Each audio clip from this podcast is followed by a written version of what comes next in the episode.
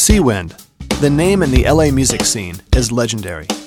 Maybe it was the smooth jazz sound in the 70s that captivated people.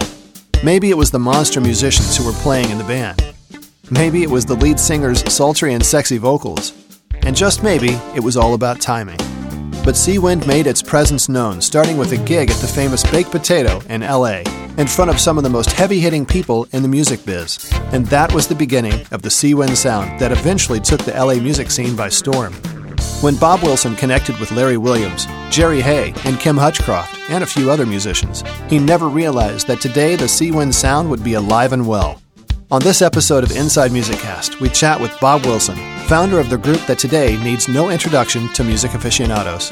Hey, Bob, thanks for joining us today. Oh, it's my honor. Thank you guys for having me. Yeah, Bob, welcome. Hey, you know, we often get times to talk with musicians that have uh, made great contributions or influenced music in a very special way. And and uh, if you look at our guest list, even our audiences can sort of agree that that this is true. But whenever you know we somebody posts something on Inside Music Cast Facebook threads or something, and it has to do with Seawind, everybody just it just explodes. It just yeah. everybody joins in because you've touched a nerve. And and my question to you is uh, very simply, you know, does it surprise you that when you mention Seawind, how much attention it still gets after all these years?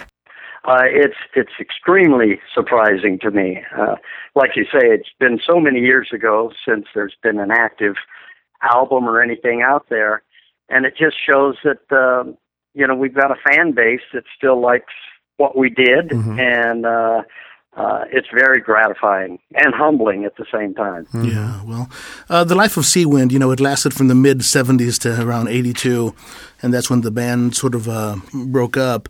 But to understand things a little bit better, um, you know, we need to dig in a little bit as to why and how Seawind sort of came to be. So, um, you know, me and Rick were talking, of course, because we live here in Indianapolis, which is freezing right now.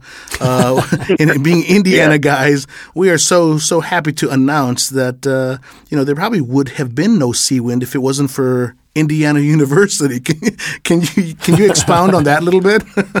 oh yeah, uh, and that's the absolute truth. Uh, the IU guys were a major um, role in in having Seawind uh, what it turned out to be. Mm-hmm. Um, I was stationed in the Navy at Pearl Harbor, and um, this would have been uh, 1967, 68, mm-hmm. and I was playing in a rehearsal band. It was a combo military and um, University of Hawaii big band, mm-hmm. and the bass player was Kenny Wild. He was mm-hmm. 16 at the time, so we were playing around together. And uh, um, I got out of the Navy in South Carolina. I was transferred. Then went back to my hometown of Glendale, Arizona, and nothing was happening in the Phoenix area. So I called Kenny back and I said, "Anything going on in Hawaii worth me coming back for?" He said, "Oh." There's a bunch of players from uh, Indiana University. You've got to come back. so I did. And uh, after getting there, um, Kenny called me up and said, "Hey, we're going to have a, a a time to play a jam session with some of the guys I've been playing with." And uh, we met at the Outrigger Hotel, mm-hmm. uh, and um, and he said, "Yeah, the guy that's going to be playing keyboard today is really a saxophone player. His name is Larry Williams." Uh-huh. And I was thinking to myself, "Oh boy, this is not going to be fun to be at." I just hopefully it'll be okay. We'll get through it. so uh, it was uh, Larry Williams, Kenny uh, on bass, and I believe Larry Hall and Kim Hutchcroft. Mm-hmm. Uh, Jerry wasn't there that day. Okay. And so Larry started to uh, Larry Hall. I mean Williams said, uh, "Why don't we play uh, Footprints by Miles Davis?" I went, "Wow!" I was expecting Tea for Two or something, you know, one with samba, and I went, "Wow, okay." And when he started to play piano, on, "Oh my gosh! If if this is his secondary instrument, uh, I'm afraid to hear his primary instrument." So that was the start of uh, of a great uh, musical collaboration. We would get together and play an awful lot. Mm-hmm. Uh, Larry got called to go to the Big Island of Hawaii in Kona to arrange and be the MD for um, an artist over there. and after about a month, he called me over uh, to be part of the start helping out with putting the band together.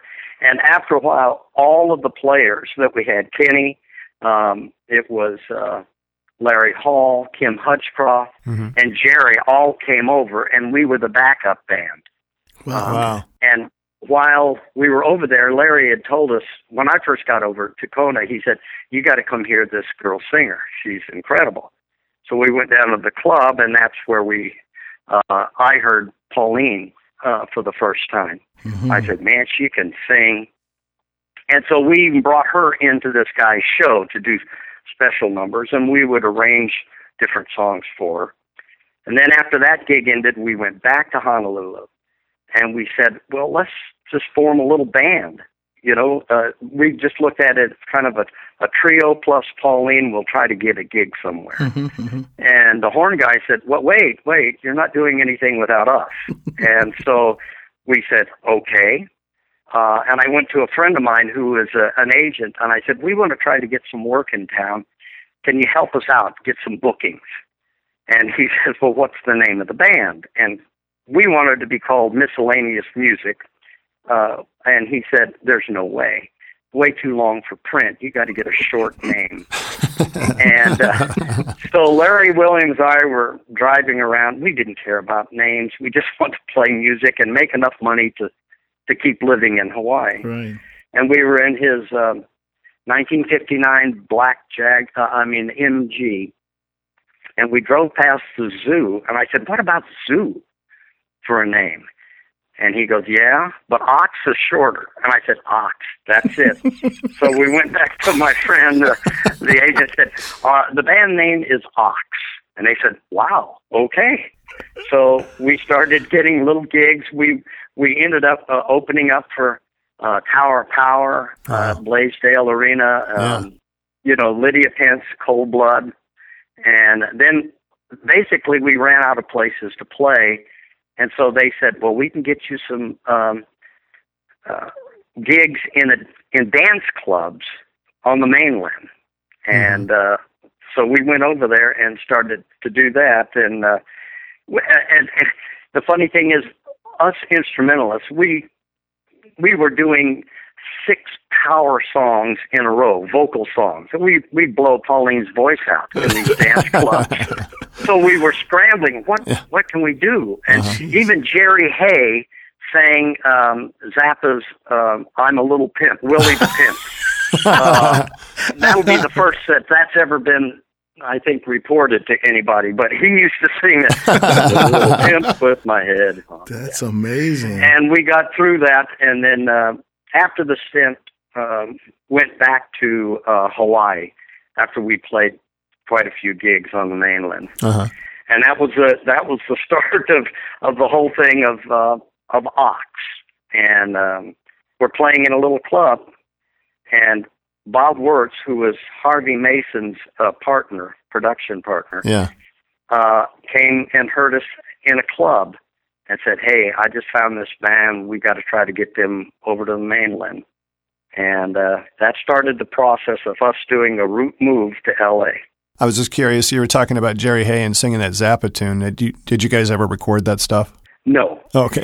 no, I don't. I, I wish, boy, I wish we did. I'd, I'd make some good money. I think. Yeah. Talking about LA, though, you guys became the the talk in the music scene pretty quickly in LA. I mean, you even had Tommy LiPuma and George Duke producing your albums, and tell us what that was like. You know, getting those guys involved and, and that that whole situation there when you got to LA. Well, it was great. Uh, we talked to when we were still in Hawaii. Uh, Harvey got us on the phone and he said, "I can guarantee you one night at the Baked Potato in um, in L.A." And so we decided, okay, we're going over there and he had everybody filled it. Tom Scott, Dave Grusin. Wow. They were people that we just went, these are idols of ours, yeah, you know, we musical yeah, idols. Yeah. And um, so we played there, and then and then got uh, our CTI deal. Yeah. Uh, and and thought, man, this is going to be easy. In fact, this is a great uh, equalizing story. Our first road gig that I can remember after the uh, first album came out, we were at the Bijou Cafe in Philly. Mm-hmm. And when we walked in, we had no idea. Anybody going to know who we are? Anything? We walked in, and it's kind of a three-story building, and all the seats looked down on the stage, and it was packed. We mm couldn't believe it. Mm-hmm. Uh, we started playing. Uh, I think our first song was "We Got Away," and the people in the audience knew every lyric. They knew every horn uh, line, and we said, "This is going to be easy." Man, we we're hits already. Our next job was Blues Alley in D.C. and and the owner hated us because we had electronics. Uh, we followed in uh, McCoy Tyner, and uh, that quick we realized, oh, you know, it, we're not that big of a deal. So uh, it was a great equalizer. But to come that far and get enough people to say, uh, man, we'd like to produce you guys. Uh, Tommy LiPuma, that was an awesome thing. And of course, George Duke. And uh, mm-hmm. it was just, it's awesome how many people uh, that we got to work with. Yeah. And of course, everybody's individual careers went uh, through the roof at that oh, point. Oh, yeah. It was the right time to be in LA. Yeah, right. absolutely. You know, talking about Pauline a little bit, uh, you know, when you guys first crossed paths with her and, you know, you noticed her voice and she she hopped on, you know, what was her training prior to that? Was she just a, a, a beautiful girl in Hawaii that just had some vocal chops and just self-trained, that type of thing, or was she formally trained?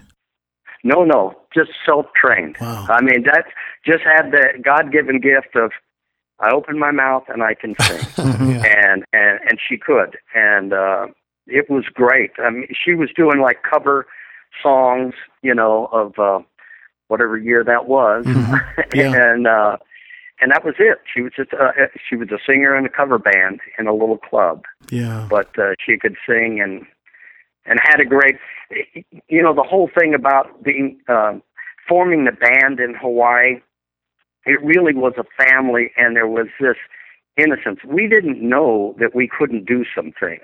Uh, and because we were in Hawaii, we'd listen to records all yeah. the time, go, wow, that's great. And when I started writing, it was like, well, there's, we weren't thinking pop music, we weren't thinking anything. So Pauline especially got stretched vocally because I would write something and then say, I got to have you sing this lyric very fast and it's high.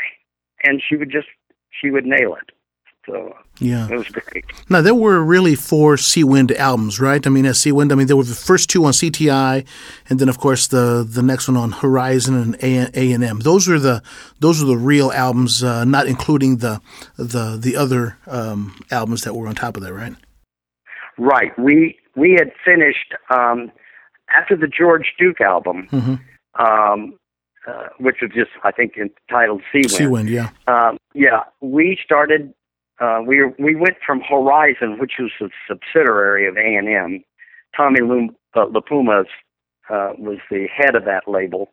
Went to A and M proper, and uh, so we started on the on that project, that album, and at that time it, it got so. This is the other thing. It was kind of uh, eye opening as a songwriter going from man there's nothing. We can just write whatever we want. Mm-hmm. you know i mean just it's just if there's 10 minute songs there's 10 minute songs.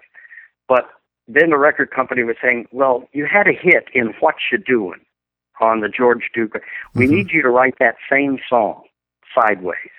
And i would say I, I can't do that. But why would i want to do that? Well we want it that way and it was a big fight of uh, because the band people didn't know whether we were black or white band because yeah. uh, it was funky enough that we had uh, the R and B side of A and M saying this should be the single, and then the pop people saying this should be the single, and um, and so in the middle of this last record uh, that was unreleased, we had recorded all these tracks, and then AM said, you know what, we're going to drop it. We're not going to do the album. And we went, what? What? we're we're almost to the mixing stage. Yeah. We've mm-hmm. recorded all these tracks, but it just it didn't have the um, the writing sideways of what you're doing song on there. But we wanted to progress, so yeah, that was the unreleased album, mm-hmm. and we put some of those tracks on a uh, kind of a remember album on Noteworthy. Mm. Yeah. Hey guys, let's take a break and uh, let's check out a track from uh, the 2009 Seawind reunion album. And this is a track called Follow Your Road from today's guest, Bob Wilson, on Inside Music Cast.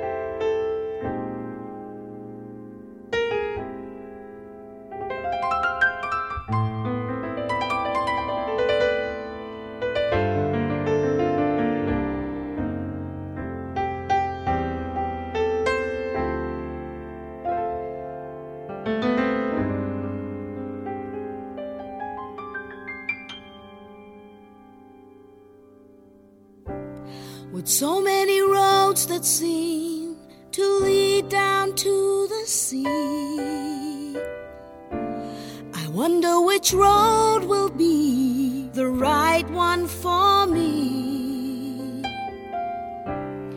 Others may fall away, dead ending left and right. But there is this one road that journeys far out of sight.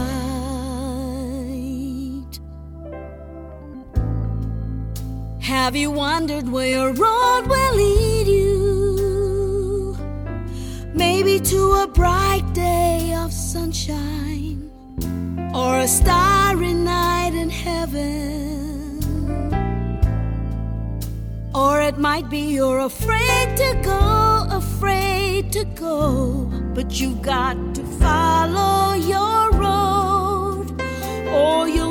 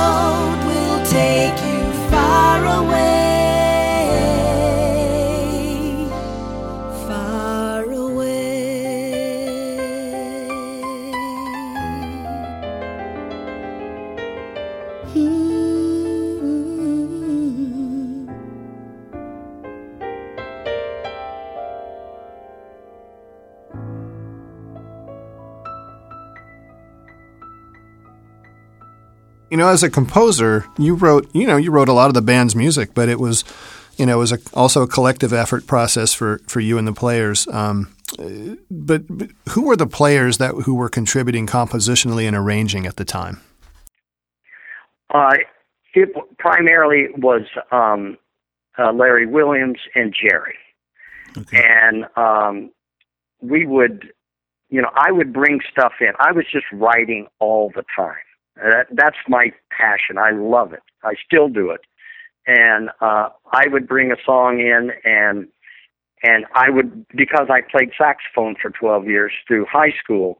Uh, I was just very horn heavy. Yeah. You know, that's the side of stuff I wanted mm-hmm. to go to. Mm-hmm. Um, and I would bring in horn parts. I'd bring in all of that, and and those guys. I just learned so much from those guys. They're, yeah. They this is before they even hit their big strides. Yeah. Uh, they're going, but the talent was way there, and they'd say, "Oh, this is good," but I think you meant to do this, mm. and then I go, "Wow, yeah, that's what I want there." Yep. So it was a very collaborative uh, thing. We would we would be uh, in whatever a sea wind band houses, uh, whether it was back in um, Hawaii with Ox or in L.A and I would bring material in, and we would just play. We, we would mm-hmm. just go over the songs, and then Larry Williams would bring in songs. Uh, he was the other uh, primary composer um, of the group, and we just had fun writing. Yeah. And there wasn't any kind of boundary to what we uh, had to do. Well, extending on that same question, tell me a little bit about your your own personal writing process and how you would develop the structure of songs. And I was curious, you know, you being a drummer, did you also? Uh, I'm I'm assuming you probably play other instruments as well. I was curious if you created melodies on piano, guitar, harmonica. How how do you come up with melodies, and how did you write? Yeah. Yeah, I was. Uh, you know, my family was a very musical family. We had a piano, and I mean, from the earliest age, uh, I would sit and play the piano and just write little melodies and stuff when I was in mm-hmm. grade school. And like I said, I I started playing saxophone my third uh, uh, in third grade, and played that through my senior year in high school. And it wasn't until my freshman year uh, in high school that I took up drums. So I always would sit down and just write and sit down and play chords that I liked and then I would write melodies over those and and uh, go from there. And that's primarily my structure. I will sit down, and most of the time I'll hear uh, chord changes yeah. that I think, oh, I like this. And sometimes there'll be a melody first, but mostly I'll sit down and I hear chord changes. I'll write that down and go, oh, I, I'm just getting inspired for this melody to go here. And this sounds like a chorus, or it may be a verse and and go from there. Right. Uh, very rarely would I sit down and have a lyric first. Kind of the the chord changes and melody that I was hearing would inspire the lyric. Right, exactly. So that was my structure. Well, neat, and I can just imagine how that would feed into the process when you have Larry and Jerry, who are, gee whiz, just amazing horn uh, or uh, arrangers uh, in their in their own right even today. Um, how that sort of poured into them, and by the time you know it, you you saw what you had probably um, you know started as a composition as a foundation, and they take it some somewhere to a, a whole new level. Is that what happened? Oh, absolutely. Yeah. I, I used to do so. I used to bring so much writing in. Uh, I mean, songs in and a lot of times I would write the horn parts out, and again they would embellish them. Right. And and even if they didn't, what their their phrasing and their mm-hmm. musical punctuation brought what I wrote to life. Yeah, so it, it, it would just went further and further. But uh, after that, I said, you know what? I you guys are the geniuses at this. I'm going to write the the basic song. You put horns to it. Yeah. And and uh, at that time, because then we were traveling a lot, and there wasn't a lot of time for me to write. And when I did have time, I didn't, you know, I got the best horn players and arrangers in the world as far as I'm concerned. Uh, so have them do it, and, and that just brought the whole level of uh, our presentation up. Yeah. Well, you know, the the Seawind horn section is so it, it's infamous, and what you guys did, and you know, when you got them all together, um, you know, it's one of the most prominent horn sections in the business and to this day. And yeah. you know, it stacks yeah. up with you know Tower of Power, Memphis Horns, and you know, just others. And you know, they often were, you know, hired, you know, as, as groups for other sessions and other artists. And, uh, you know, you were also involved in a lot of session work yourself. So we're sort of curious if, if the horn section gigs, you know, became an opportunity for you and other band members of Seawind to be involved in, in, in those, those type of sessions, you know? Yeah, they, I mean, uh, I, I forget what year it was, maybe 79, when Jerry left the band. And that was a hard thing.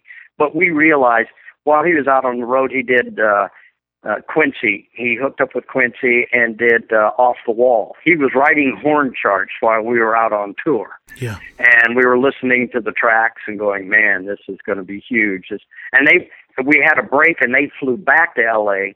to record uh, horns on a, a couple songs on Off the Wall. And then you knew, boy, this is this is so great. This is uh, Jerry's just going to be catapulted. Everybody was working and doing sessions um, and it it was just uh, life was full. It was really good. Right. So being in LA and and Seawind did it, we got the recognition as a band, but then individuals started to be called out and and doing sessions outside of the band, which was um, a lot of fun, Mhm. and it was it was a great time. I've always really loved your style of playing, and it made me curious about other drummers that you learned from. I mean, either directly or, or just by listening to records. Oh, I listen. That was my whole thing. When I, I'm a self-taught drummer. Um, when I, I kept bugging my uh, grade school music teacher. I said, I want to play drums. He said, You're not a drummer, and uh, but he was. So he sold my parents his old drum set, Uh-huh. and for eight hours a day, I would just listen to drummers, and I would listen to them on the hi-fi, and I'd go, okay, they're playing kind of a triplet. I didn't know the sticking. I made mine own up. Right. But I became a a real studier and uh, just had an appreciation for drummers and their different styles.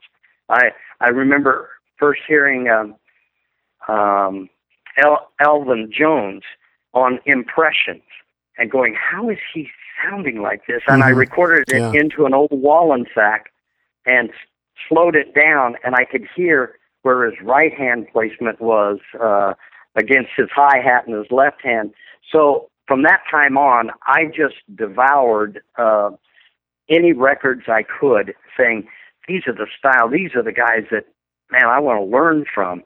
I mean, there was Harvey Mason, uh, you know, from uh, Steve Gadd. Oh my gosh, uh, Steve Jordan. I just listen to everybody, and still do. I have such an appreciation for uh, the gift Uh-huh. of drumming, and uh, Yes. I I'm drawn to musical drummers, uh, not so much technical. I like both. If they have a combination, that's great. But uh, I listen to everybody, and there's some incredible new young drummers. It's Yeah. amazing. Well, who, tell me a couple that you're interested in. Uh, are there any particular that you really like li- or enjoy? I, um, Mark uh, Guiliana, uh, he's uh, out of New York, and he's just got a whole. It's kind of a linear style Uh-huh. of drumming. Uh, just really great. Eric Har- uh, Harland is another guy. Uh, Chris Coleman, Keith Carlock. oh yeah. Um, uh, man, I'm just there's there's so many. Uh, oh, Matt Garstka, and I like different styles. He's the drummer in. Um, oh boy, Leaders. Uh, I forget the kind of a rock uh, band, but he's incredible. Hmm. Um, yeah, he's at Matt Garstka, and uh, there's just everybody. I get and, and this young kid, Louis Cole. He's in a, a duo named uh, Knower, okay. and he's like this young kid that plays keyboards, does uh, and great uh, writing, videoing, and uh, and plays like drum and bass style stuff. It's freaky. I, I mean, I look at it, and I go, I don't know how you're doing that. So Wow, interesting. it's awesome. It's just the joy of listening to the gift. Yeah. You know, that's what's so great. Is uh, Matt Garstka? He's he's in uh, is it? He's in a band called Animals and Leader. Animals That's as it. Leaders. I knew it was a leader. Yeah, Yeah. animals for leaders. Yeah, Yeah. Okay. and he's he's great. Uh, Matt, I mean Mike Mangini. Mm-hmm. Uh, he's a other. There's uh, there's more than I can. I'm old, so my brain I forget half of them. So. but that's the great thing about uh, going on YouTube and going, Right. oh my gosh, look Yeah. at this guy. Exactly. There's some phenomenal talent out there. Yeah. yeah, there is. There is. Well, you know, you've performed with some incredible musicians over the year, and I'm, I'm going to throw out a few names, and I, I'd love to hear your thoughts b- and- about your experiences working with these artists, and if you might have, you know, any interesting stories from sessions you, you might like to share. And the first one I'll throw out is Herbie Hancock. Uh, Herbie, well, the only time I, I played with him was um, uh, he was actually sat in with a band in Hawaii, Okay. uh, but knew his music, you know, incredibly well and everything. And in fact, in my job now, uh, I, I work at a company called Spectrasonics, which is a music software company Sure. right. and I've had more dealings with Herbie and and uh, setting up stuff um, for him. I mean, the, the owner has Eric Persing, but we see him a lot, and just the, the the gift. I mean, this guy, as old as he is, and he's still playing incredibly well. It, it's just fantastic. Uh, just listening to him and uh, how he's played his composition he's a master. That's Yeah. for sure. What about Quincy Jones? That's another name that you've you've been associated with. Yeah, uh, Quincy is, um of course, that Harvey had a meeting with Quincy when uh, we were doing the first album, and he tape recorded. Uh, he played. We did some demos at the the record plant at three in the morning. I think it was downtime, and those demos. uh, One of them was "He Loves You." I Yeah. forget the other one. Uh, oh, I I think uh, yeah, uh, "The Devil Is a Liar." We did three of them Uh huh. and we got away. And so he played those for Quincy, and uh, Quincy was very supportive. And uh, and Harvey's thing was, tell us what the business is like. What do we need to do? And it was just great hearing Quincy's um, comments on, well, here's what the band needs to do. And he just had story after story. And of course, when Jerry started working with Quincy, um, it was just I didn't hang with him that much. You know, it was all the horns that that did all the work with Quincy. But you got to see uh, uh, at Jerry's birthday parties, Quincy'd show up and talk, Yeah. and he was just the nicest person ever. Uh, never uh, an ego to say, you know, I am king of the road, uh, Yeah. and very approachable. Uh-huh. Uh, what a great man. Very cool. And then I you know, also noticed that you uh, worked with Henry Mancini, which that had to be a neat experience. Oh man, the Henry Mancini. Uh, that story is. I was a freshman in in college at Mhm. uh, Arizona State, and they were doing the symphony orchestra pops concert Uh huh. series, and he was a part of. And I got the call, and it was my first time of playing with a um, 60 piece orchestra. I was going, this is incredible Yeah. and I was on an eight foot high riser kind of thing, hmm um, all wood. And then in front of that riser, down on the floor, was a grand piano, and then out in front of that, Henry Mancini was conducting. Well, we we played through the the whole concert, and we're on our third um, encore, and it was Peter Gunn. And uh, I noticed that my bass drum was starting to slide forward. and I'm going, well, I'm I'm okay, I'm all right. Yeah. And then all of a sudden, as we keep playing that, one spur goes off Oh the no. edge Oh of no. this foot tall riser. And I'm going, oh my gosh. And I'm, you know, I'm in 19 years old and I'm going, this better not turn out bad. Well, it did. Uh, the other, the other spur went off and there was a, there's like a two bar drum break at this one point in, uh, in the song. And I was actually holding my kick drum on, uh, Oh my gosh. with my foot. Now, this was in the day where you had a rack tom, then you had all of your sticks and extra sticks and brushes just laying on the the bass drum. Yeah. And your cymbal was attached to the bass drum, right? Yeah. So I played it.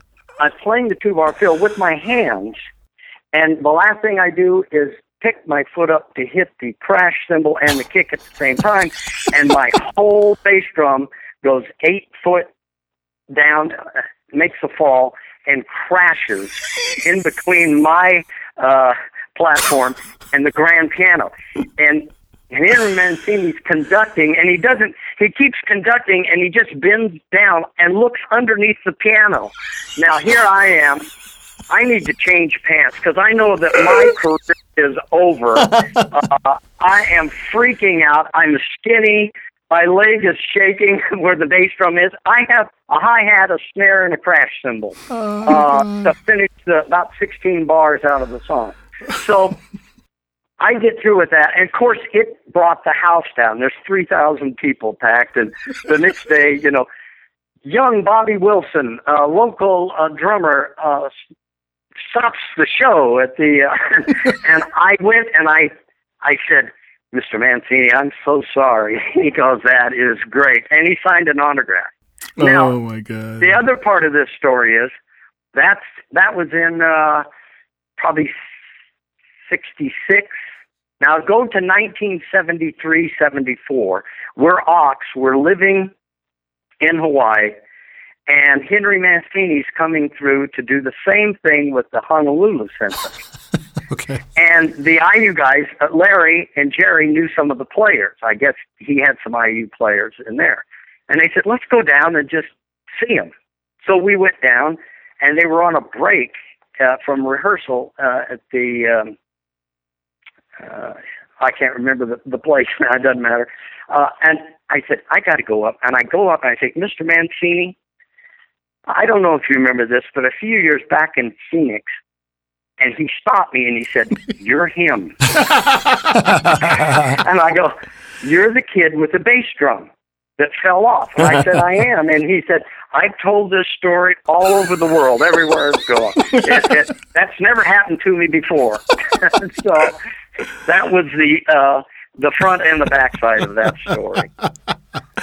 Oh, gee whiz. Hey, hey well, um, I, I want to sort of jump uh, ahead a little bit, and it almost coattails on what you're saying because uh, it, you know, you're talking about launches you into the front. Well, maybe that might be what that's the reason why you called the next band that you were uh, a part of the front. um, yeah, yeah. but you know, let's jump ahead just a little bit because I, I want to uh, let people know. Of course, they're probably aware, our listeners, that that uh, you've been involved in in sort of. Um, quasi uh, Christian projects along the way and and uh, non Christian, but it, it's just music all the same. But the front was a little different when you got together with Tommy Funderburk in the mid '80s. Um, you know, tell us a little bit about your meeting with Tommy and and how the actual band, the front, came to be because you had some heavy hitters playing uh, on this one band uh, in one of this band actually uh, the first recording that you guys actually recorded. That's right. Uh, and this all this meeting with Tommy uh, came about because that unreleased album that we had all those tracks Mm-hmm. at that same time when that happened, uh, Pauline left, so there was a band. We were instrumentalists now, and we had taken a fifty thousand dollar loan out to finish the album, and no one wanted to pick it up. First, Warner Brothers said, "Hey, we do." Then they did. So we just were working, and we said, "Well, what if we try to to get somebody to sing on the tracks that we did, uh, though Pauline's singing?" And Jerry was the one. He said, uh, "You know, Tommy Funderburk, you you got to get this guy's range is ridiculous." So I called him up and I said, "Listen, we got these tracks." And just want to know if you could come down, and we're seeing if we can revitalize a Yeah. career with a male singer now. You Right. know, Yeah. see when the male bonding. So um, he comes down, and uh, there was a song called uh, "Heaven in Your Eyes," and it was high for Pauline. And so he starts singing, and this guy had a four octave range, and there's no Wow. break when he goes from uh, into his falsetto. You don't hear a break; it's power all the way. And I went, "Oh my god!" Yeah. So there were three songs we put him on, and then said, you know, rather than do the rest in Pauline, uh, Tommy and I started writing together, and it was out of that, uh, and me being a, a believer, and uh, as well as he, uh, we started writing things, and he was coming up with lyrics that we said, you know, this is meant for a different project hmm uh, not Seawind. And and at a point, uh, Seawind kind of we decided to really dissolve it because everybody was going different directions, Right. and we said, you know, let's just take a break, and that was it. So uh, Tommy and I would write, and uh, we wrote so many songs, and said, all right, let's try to get something going. And he had some contacts with uh, a record company. I think Refuge Records was the name of it Yeah. hmm and and they uh, they said, "Man, we'd love to do a record." So uh, we just called in. I remember it was Dan Huff. Uh, they gave us a budget, and Dan was still living in L.A. at the time. hmm And I brought Larry in. I played some of the keyboard parts that only had to be very simple, Right. but brought Larry into it, and uh, we made the record. And we did uh, touring uh, over in Sweden, Norway, I think, and and some in L.A. I don't think we got out of L.A. Maybe San Diego, but we were real happy. I mean, there was no budget, uh, Christian record budgets at the time. With uh, do we have to pay for it, or can you? so uh, you know, we'd say, well, we'll pull all the favors we can, but uh, but it, it was a great thing, and um, and it was short lived. But then that led us into uh, Tommy and I kept writing, and uh, that led into the group of What If and what we were doing there. Yeah. Well, guys, I want to go way back to 1980, and let's play a track from the self titled Seawind release. And this is a track called The Devil is a Liar.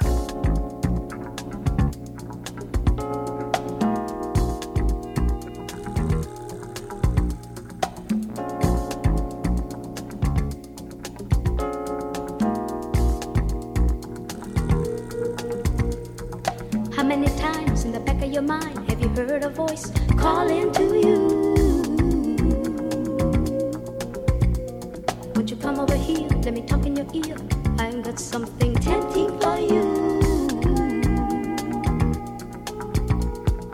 I can give you all of the world with buildings that reach out to the sky.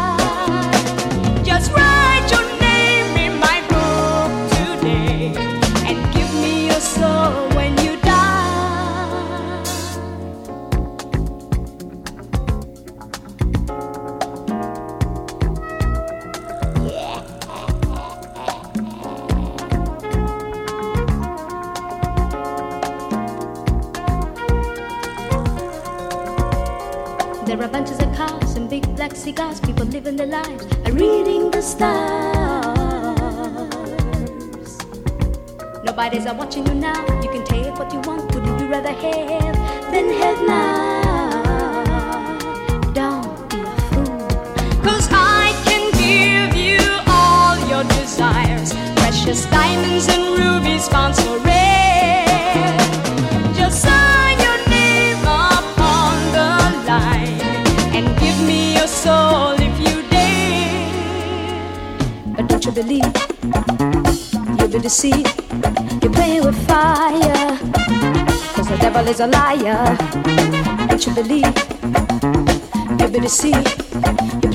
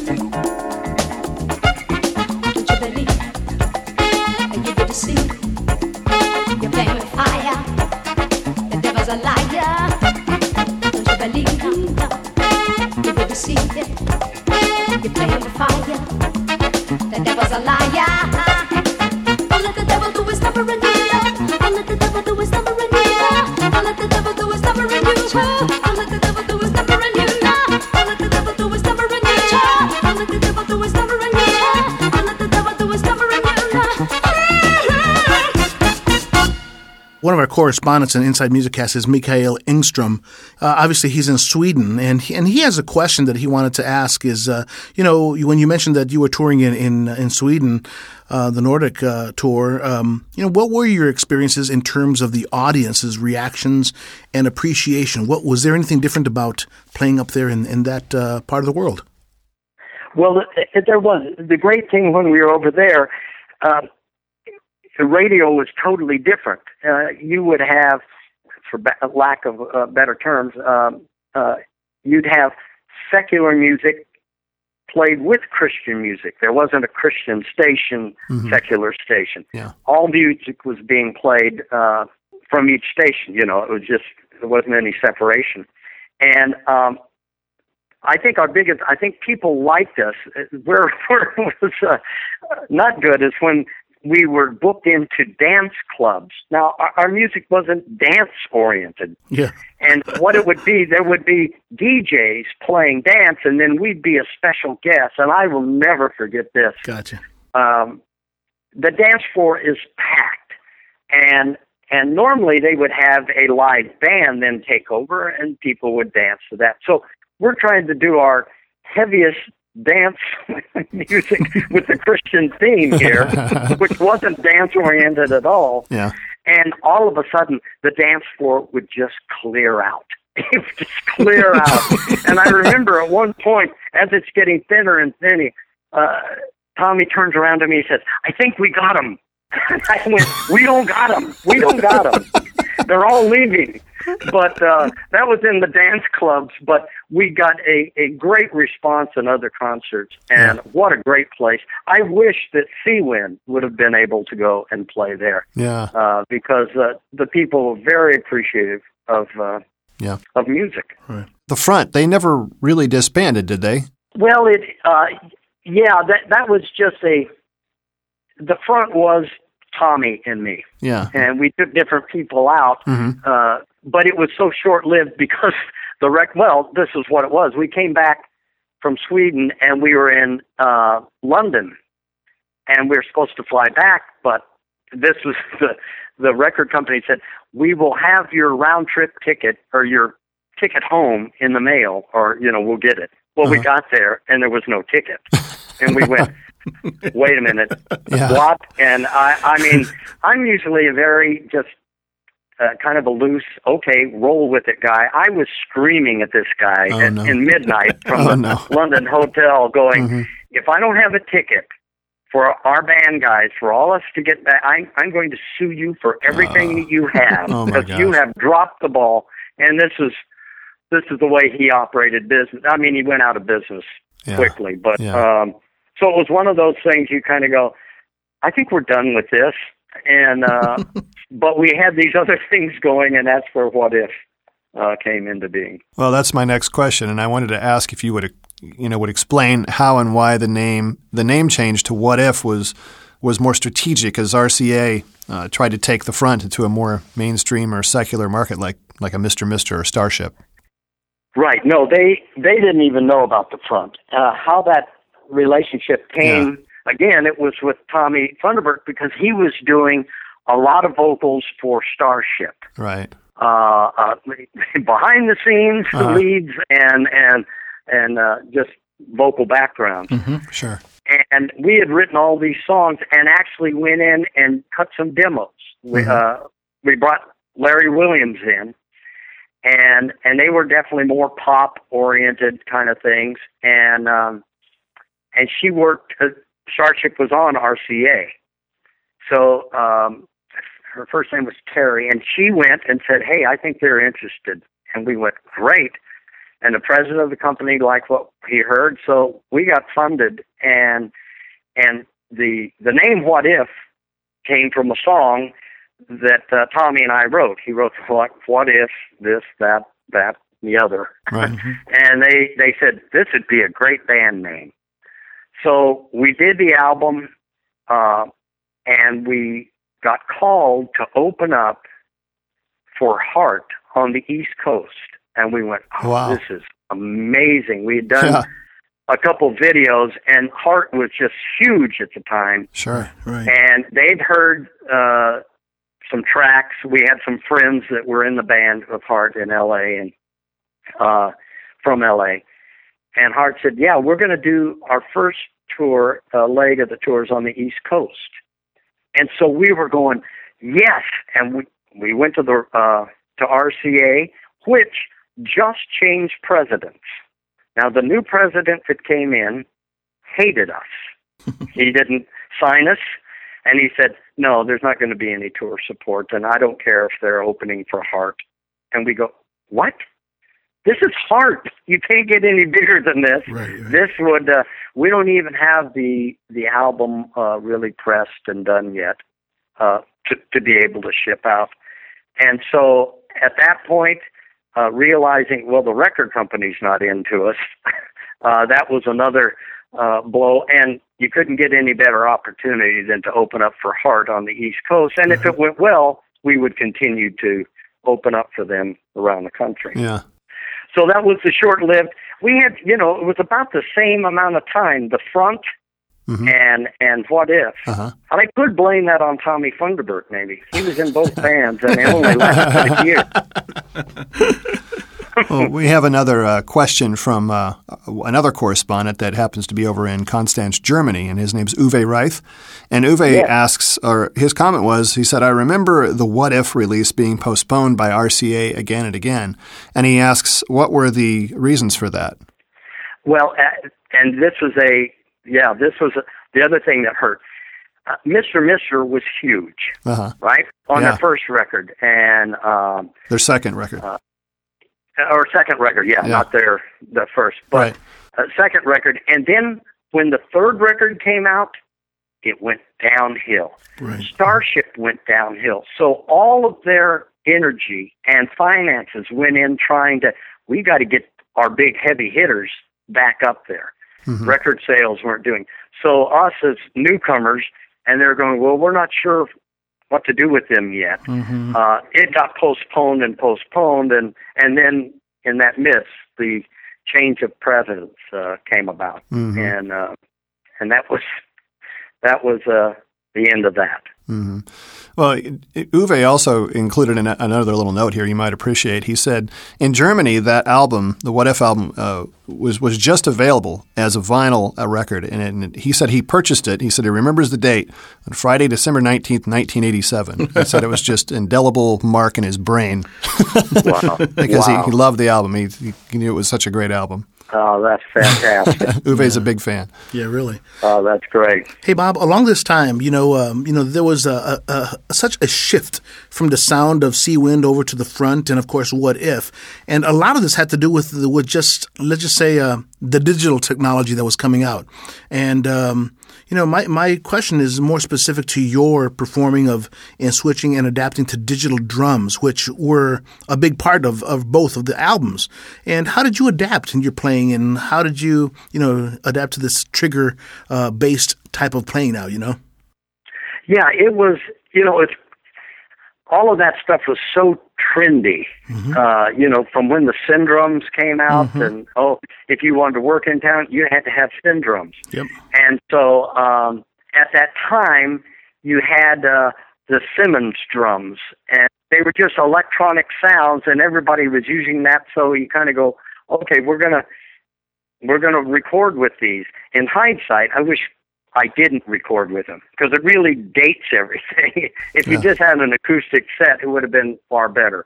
But you kind of went with the the flow of things at the time, and uh, and so it was you had to get used to that because uh, it didn't interact. But you weren't you weren't looking for the subtleties uh, before. This is kind of I'm pounding it out and uh, taking no prisoners, so that mm-hmm. it, there wasn't a lot of finesse or subtleties in in the performing of the drum parts. Gotcha. I so understand. you just you had to deal with that. Mm-hmm. You know. Yep. That's was... talking Syndrums. A, a, a great thing. Do you remember? You guys remember? Uh, well, it's still on, I guess.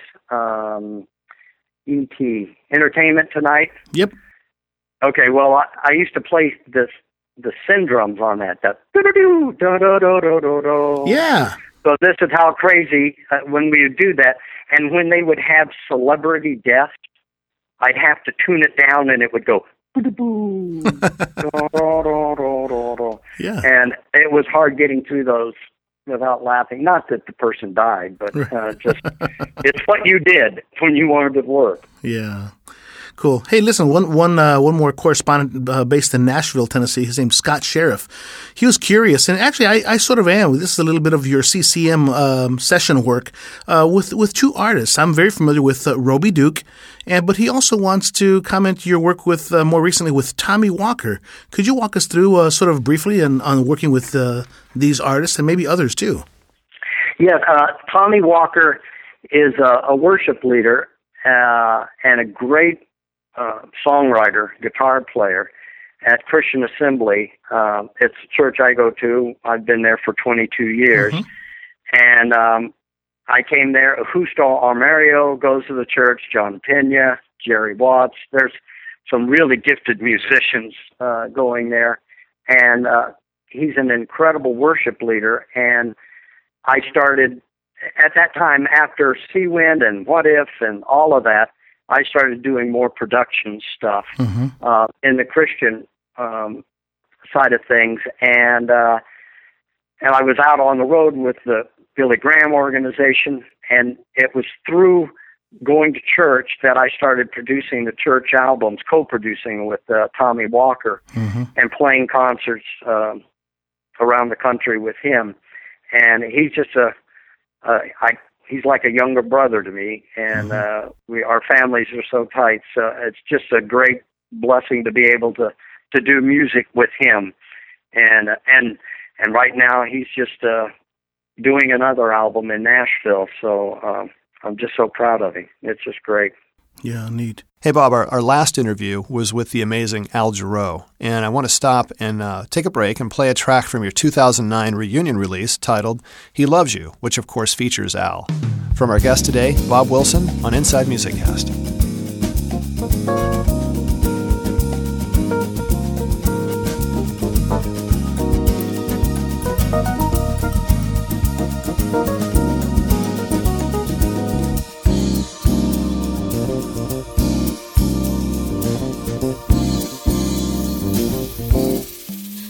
Listen to the laughter of children in love brought together by the good Lord up above. They're singing songs and melodies of love to you. Just listen with all your and you can sing them too. Take love by his hand today, and you will have that love. Come what may, love won't pass you by. He's here to stay.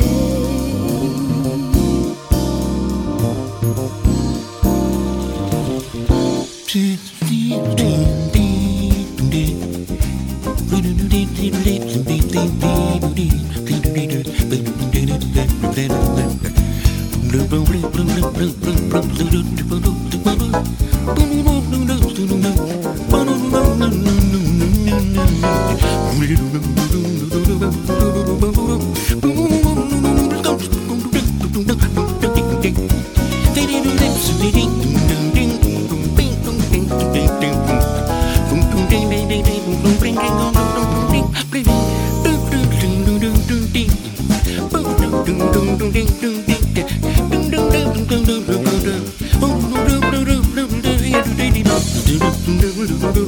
You.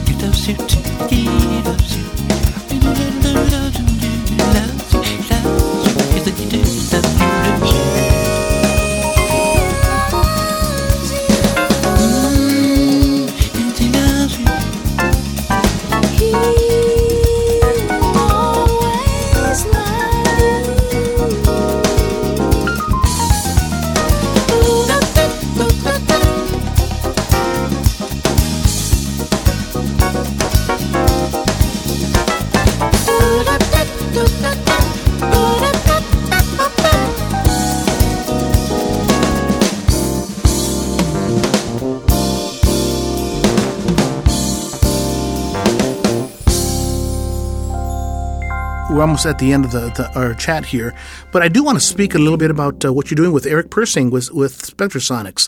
Some of our uh, um, audience members might know uh, what this company is. It's basically a music software uh, development company that uh, provides a lot of neat things for players. Ex- explain to us what what you guys do.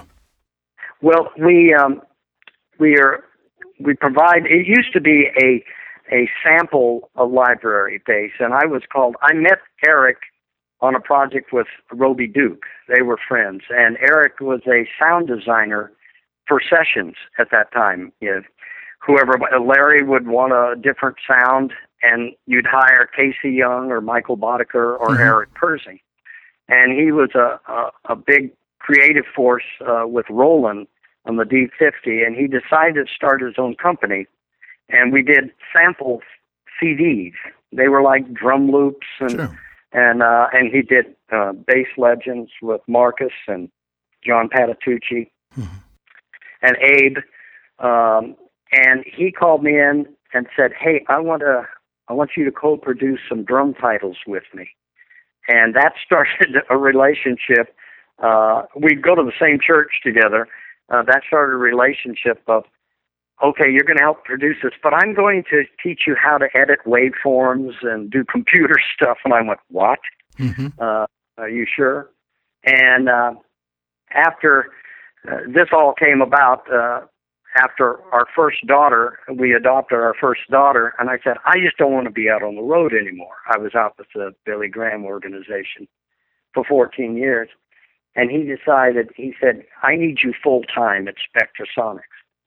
And uh, we changed from a, a sample CD library to virtual instruments. And there's not a movie or a, a record, uh, a CD project or TV show that doesn't have uh, our stuff in it. Wow. And basically, we make these there.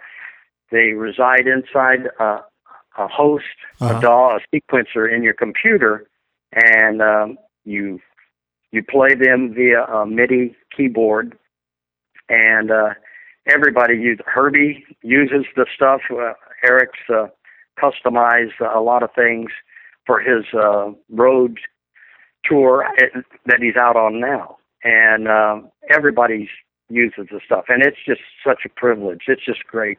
Again, it's really family based, and uh, I love that. I love that part of relationships. Sure. Well, hey, Bob, we're about to wrap up, but I do have uh, one question that I want to ask from an Inside Music Cast listener. And he, he posted this message on Facebook today, and his name's Dave Thrush, and he's from Denver, Colorado. And he asks, I know, Dave. Well, he must. You must because he's got an interesting question here that you know. Uh, not, Eddie and I kind of looked at ourselves and we thought we can't answer this. We don't even know what he's talking about. but he says, he goes, "What do you do when the electric power lines snap above your stage? And how long do you wait for the electric company to come and duct tape them back together before you end the concert?" Yes. This is, uh, in fact, this was with Tommy Walker. Okay. We went to the Philippines, which I, I, I just have uh, such a deep love and appreciation for the people over there. Yeah. And we were we were playing an outreach, and uh, everything is put together with chewing gum, uh, you know, foil, and and and different. The power will go out. It's not. Will it? It's going to go out during Okay. the day, Okay. and you'll see these guys jump down, take a piece of wire that doesn't match the wire that broke, Oh my God. and and be up there while it's live. There's no, hey, we got to wait till the power's turned off. I don't know how oh they gosh. do it, but they would be wiring this over the bandstand, Uh. wiring this up. The lights went out, the power went down, and you'll see guys on trees, not ladders, on trees, going out on limbs to repair this wiring so the concert could uh, go on. So that's what Dave's talking Oh, about, and that gosh. happened to us. Wow. I guess in this business, you have to do what you got to do, right? That's right. That's right. That's great. And in the long run, it didn't matter. You know, people were enjoying what uh, they were listening to. That's true. You might have had some of that same crew on that Henry Mancini gig. yeah, that's right. That's right. I, I think I did. Yeah.